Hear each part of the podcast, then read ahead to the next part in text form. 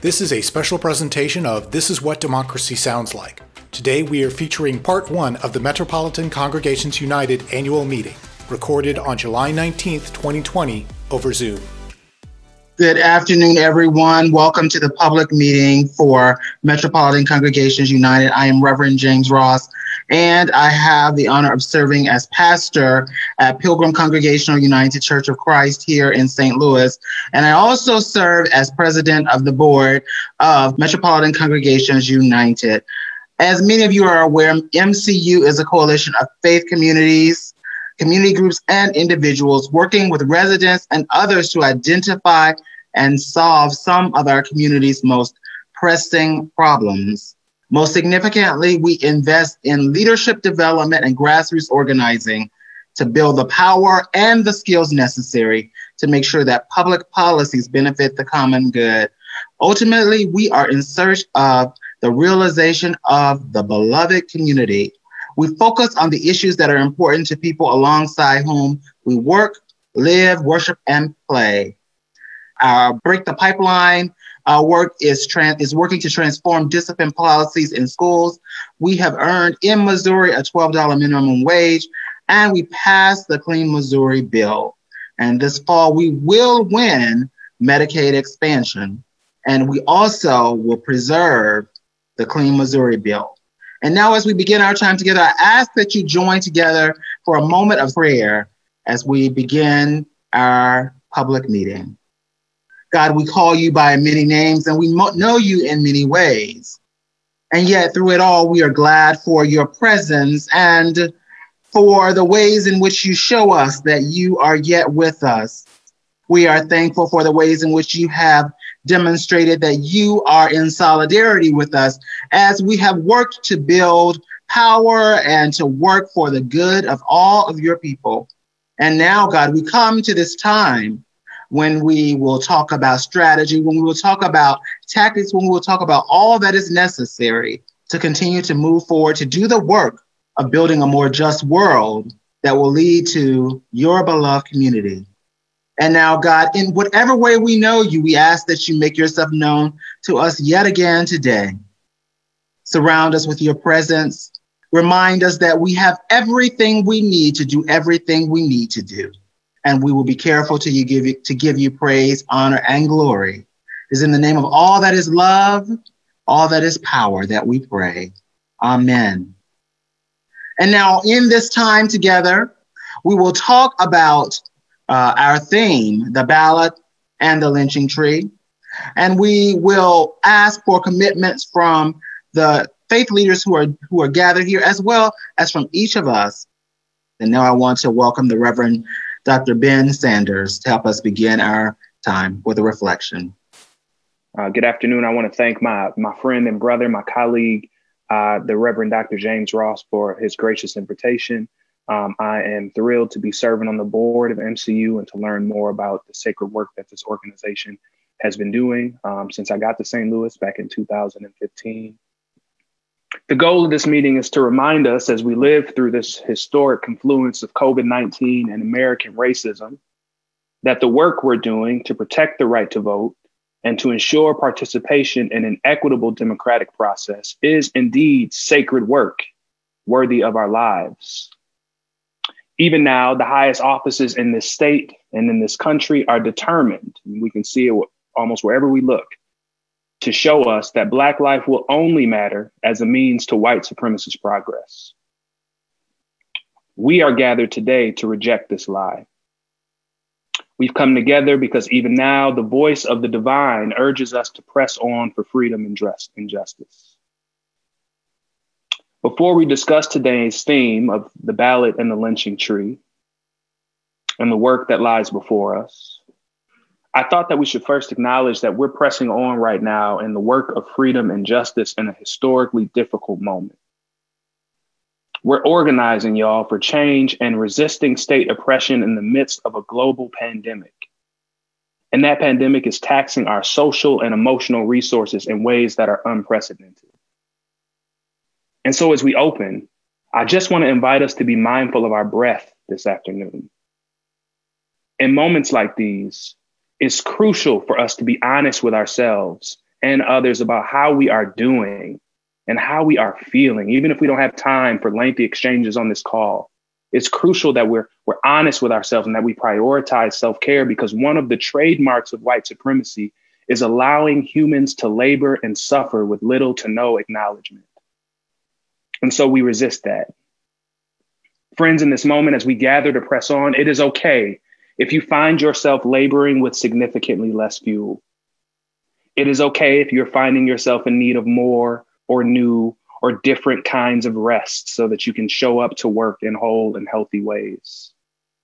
Family, it is okay. It is even okay to not be okay right now. It's okay if you're finding yourself at the end of your wits or with your faith seeming to waver. Regardless of how you are feeling right now, it is okay and you are not alone. You are invited, we are invited to be fully here, just as we are. And we are reminded that where we are right now, in this moment, wherever we are, is right where God wants us to be. Perfection is an illusion designed to keep us from productivity. So don't try to be perfect, just be here.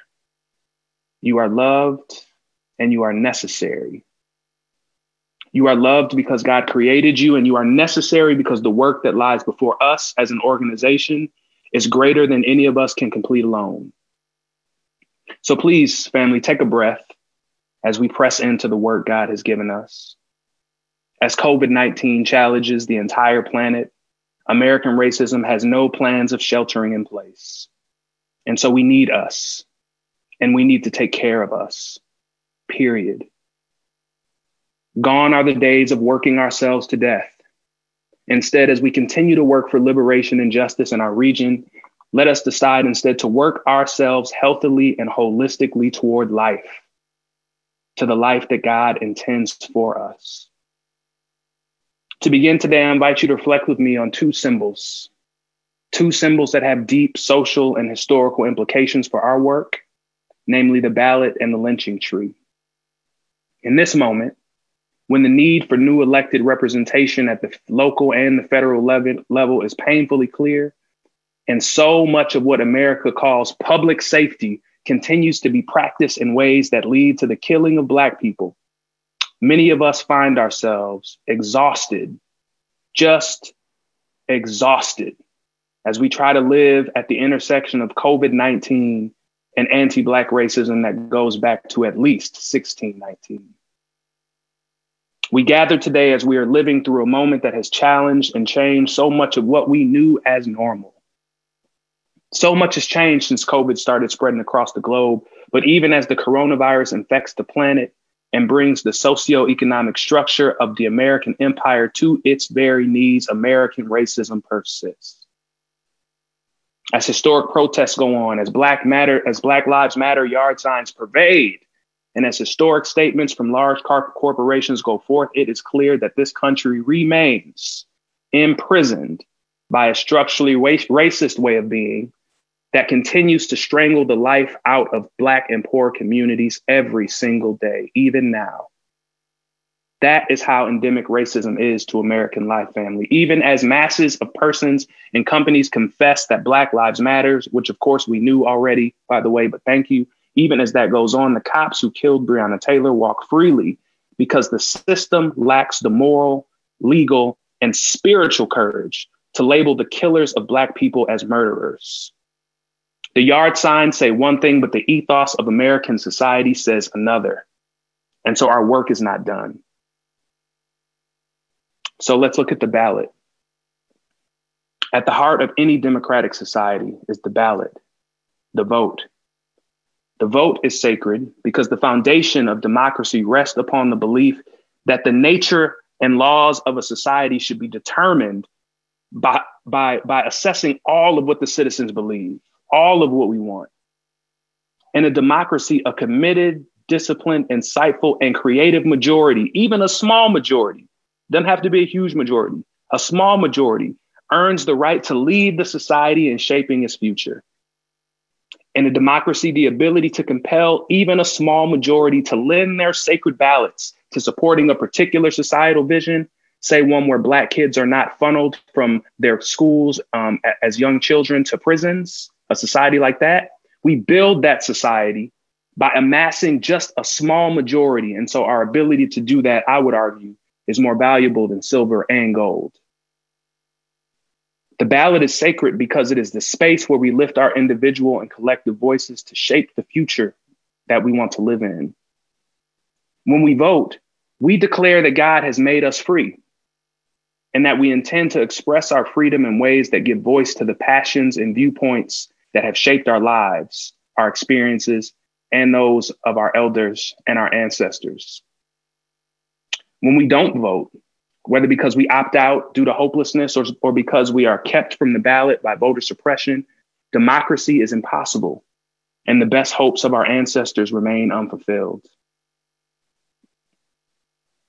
Our ancestors' hoped included the radical idea that we could live in a society where we were allowed to tell the truth and be included. The political practices that have stripped us of that right and of the right to vote in a society. Uh, the, the same social and legal practices that justify killing our babies are directly linked to and perpetuate the racism that poisons our communities. The system will continue to serve and protect the God forsaken lie that the same cops who kill us are necessary to keep the public safe as long as we do not exercise all of the power that we have inside of a democratic society and change the deadly traditions that have shaped our lives. As many of you know, the lynching era ran from about 1880 to about 1940, and about 4,000 Black people were killed during that period. This is a period that emerges after the Civil War. It's a time when Black people are, are in historic ways pursuing their social and political destiny. And it is no mistake and no accident that we see in that moment, not just the destruction of Black bodies, but the use, friends, of voter suppression to keep Black people in their place if we think about the fact that during the lynching period, we have the destruction of Black bodies functioning hand in hand with the repression of, of the Black vote, uh, we see that what we're facing today um, is not new, not in any way, shape, or form. It has simply shape shifted. And so we have to continue resisting. We have to continue resisting because if we don't, if we don't, we will miss the fact that while not all lynchings included trees and the hanging of Black bodies, the practice of suspending or detaining Black life in order to keep us uh, in a white supremacist controlled place, we will miss the fact that that's deeply etched into almost everything we know how to do as a society in America. Jesus knew and knows this very well. He knows this because uh, he, Jesus knows what it's like to be suffocated by a system in which the powerful mouth pleasantries about order and tradition, while you and the people you love suffer and die. Jesus knew this. He knew this because he was crucified. And because he was crucified, Jesus knows that to be lynched is to be suspended, it is to be detained, and it is to be suffocated by the violence of state power. So when we recall that the practice of lynching and the practice of suppressing the vote have worked together historically, we should be able to see why uh, uh, um, issues like protecting the Clean Act of 2018 run directly into and intersect powerfully with the work that we're doing to expand Medicaid. After all, if they can keep us unhealthy, if they can keep us um, locked out of a democratic process uh, through which uh, we can change the, what it is to, to, to police in our society, if they can lock us out of out of the society and convince us that we are stuck with police who equate killing us with keeping us safe, if they can do that, then we have no hope. But we have hope. And our hope is based on nothing less than the one who came to teach us that God stands with us even when the state is against us. It's hard right now, friends, but can you see it? Can you see here in this moment where the ballot and the lynching tree converge? Where the destruction of our bodies and the silencing of our voices comes together to make sure that America never changes? Can you see at that painful, powerful intersection? Can you see right there that Jesus is meeting us and reminding us that these same powers tried to silence and suspend him too? And if you look more closely, friends, you will see beside Jesus, our ancestors standing. Our Lord is standing with our people, and together they are saying to us, Take heart, family. They have tried this before. They didn't defeat us then, and they will not defeat us now. Even from here, family, let us press on. I want to thank Reverend Dr. Sanders for that powerful reflection as we begin this time together. Uh, what better framing of our time together and of the um, imperative of this moment do we need? And so, with that, I want to just invite uh, Tracy um, Stanton to come forward at this time. Hi again. My name is Tracy Stanton. I am a leader with Expo St. Louis, which is a task force of MCU's Break the Pipeline campaign. The goal of that campaign is to end the school to prison pipeline in Missouri. And I know all about that pipeline very well, although I was not directly funneled to prison, um, but inadvertently. I came from a broken home. Uh, my father was addicted to drugs. I experienced physical and sexual abuse, traumatized by witnessing death, experienced different levels of PTSD from the violence in my neighborhood. I acted out. I turned to drugs. I needed help. I needed therapy. I needed to be healed just like the children do um, that are funneled from the prison, from the school to the prison. Um, the systematic racism that has plagued our country and, defi- and deprived our communities of the resources that we need to have a fair chance at life. The ethnic cleansing that caused by the saturation of drugs in our community, the redlining that robbed our right to build wealth, that dismantled our family structure and killed our spirit. Mass incarceration is a modern way to suffocate the Black life. Every child that is locked up and is not in class, every kid that is in DYS, every person that is banned from the right to vote. So with Expo St. Louis, we're currently working on a campaign to unlock the vote. Um, there are over 30,000 people in Missouri that are excluded from the electoral process because they are deemed second class citizens, um, ripping us from our right to vote, which is just an extension of mass, it's just an extension of the Jim Crow. All the times that they have killed our spirit as African American people. And we already know that the majority of the prison population is composed of people of color. We, we represent 13% of the general population for 35% of the statistics in mass incarceration. So right now we're currently working on this campaign to allow us the freedom, to allow us the same rights that we have to um, to, to contribute to society. Um, statistics shows that when you are able to come home and uh, and become a citizen again, right, by having your right to vote, although you're you're supposed to pay taxes and be a productive member, but they tell you that you're a second class citizen because you don't have that right that everyone else has. I came home um, from prison and I was able to make a, a, a, dramatic change in my life because of community, because I was able to express my civic engagement, because I was able to use what my experiences to contribute to what I'm doing now. There are millions of people um, in the United States that are robbed of that same benefit because they are on papers for 10, 15 years when they come home from prison. Now, although you have paid your debt to society, you're still told in this way that you're not a part of, that you're not a part of this world, that you're not a part of this community, that you're not a part of this society. And this is something that has been going on um, in, in the United States since we all were robbed from our culture and robbed from our from our uh, place of home since since we arrived. So um, unlock the vote It's not only the responsibility of the people that uh, are on probation and parole, but it's the responsibility of the whole community and the world at large because we all understand that redemption, redemption and resurrection comes from God, right? And um, being a part of this organization has now, and the other organizations that I'm a part of, because I'm also a part of um, the Bail Project, where I now get to go and help people that are um, being subjugated because they don't have the money to pay for um, jail. Because we all know that that's another that's another way to keep people locked and confined. Um, not because they have even been charged with a crime, but because majority of the they're African American and because they're poor. That's something that this country has definitely attributed to over the course or the span of our life. So Expo in St. Louis, Missouri is dedicated to helping the people that have been incarcerated that are coming home with the ability to become a citizen and gain their right to vote. So again, I thank you all, and I hope you would join me in this fight um, to help this campaign move forward and restore the voting rights and the humanity to people that are subjugated by this um, society that we live in.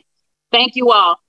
Thank you, Tracy, and and we are grateful for your words and for your testimony. And we're going to ask that we can that we will move forward with um, our next speaker at this time. Hello, everyone.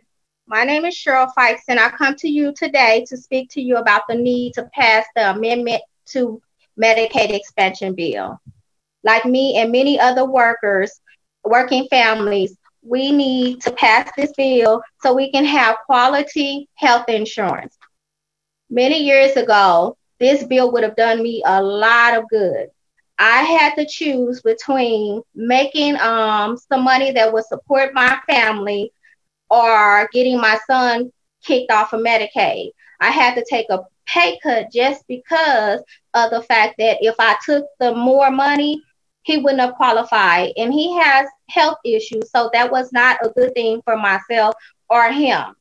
I don't think anyone should ever, ever have to choose between taking care of their family, paying bills, doing activities, or having health insurance with their kids because of the amount of money that they make. Amendment two, Medicaid expansion, will give lots of families in Missouri a choice to have health insurance. It would also give them the choice to have hospitals near their area.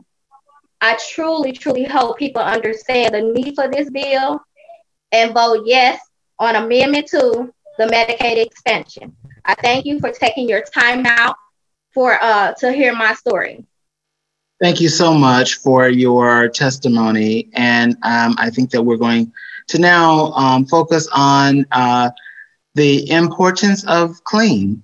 Dwayne Johnson, I'm 17 years old. I wish I could be running with you in this upcoming November election, but I won't be able to. I will be able to vote for the first time in this 2021. Today, I'm going to be sharing a, message with you to inform you on the impact that Amendment 3 will have on me and the future of Missouri. If Amendment 3 passes in November, children from the ages of newborn to 17 will not count when Missouri does its redistricting. In 2018, some elected officials were misled by those who prefer gerrymandated maps and those who oppose clean amendments. Some thought that fair maps would result in black districts such as St. Louis and Kansas City losing their representation, with the clean amendment overwhelming passes in every state Senate district. Well, if this new Amendment 3 passes, it leaves out 22% of the state's population and over average of Black, Latinx, and Asian American Missourians that are younger than their white counterparts.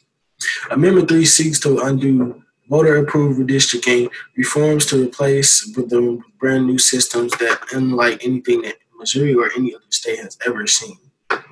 For example, I'm a student athlete in I'm a student athlete and scholar in Ferguson Florissant School District. Could you imagine if the athletic director in one of the three schools went to the school board and persuaded them to map out all the areas where all the athletes live so that next season that so the next season that school would basically become a powerhouse and be dominating basically.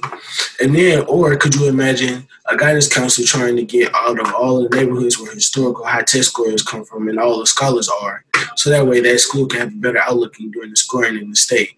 That's gerrymandering. Now, imagine now imagine this, basically putting it in perspective. Now, what if all the same schools did, all the same schools in this district did that for the next 10 years based off the current students at high school, knowing that in K through 8, they have more Black, Latinx, and Asian Americans students in K through 8. If passed, that's what Amendment 3 will do to its voter population in Missouri. Amendment 3 uses language like we're looking for people that vote the people that can vote are the ones that are counted, and those who are not registered voters will not count. In other words, it would be the voter, instead of it being the voters choosing their politician, it would be the politician choosing their voters. This way, politicians can stay in office in non competitive districts and become potentially pass laws and budget that they want without very much resistance. Every state in America, including Missouri's constitution, uses the total population of each state for the legislative redistricting. The concept of the citizen voting age and popular radical and popular radical department from the federal one person one vote rule is personally used in the United States.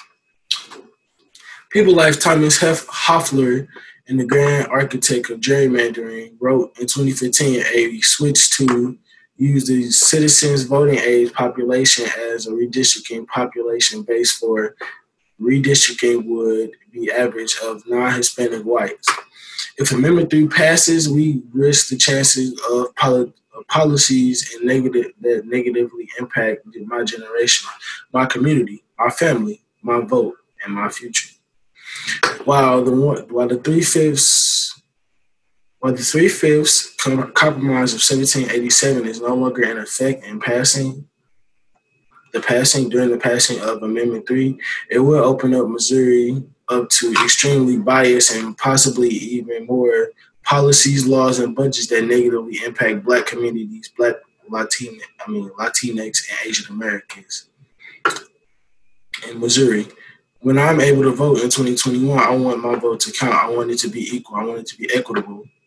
I want my representation as any other Missourian would have. Thank you for allowing me to share this information with you. Again, my name is Jelani Johnson. I'm 17 years old. I wish I could be running with you in this November upcoming election. Who will represent me? Thank you.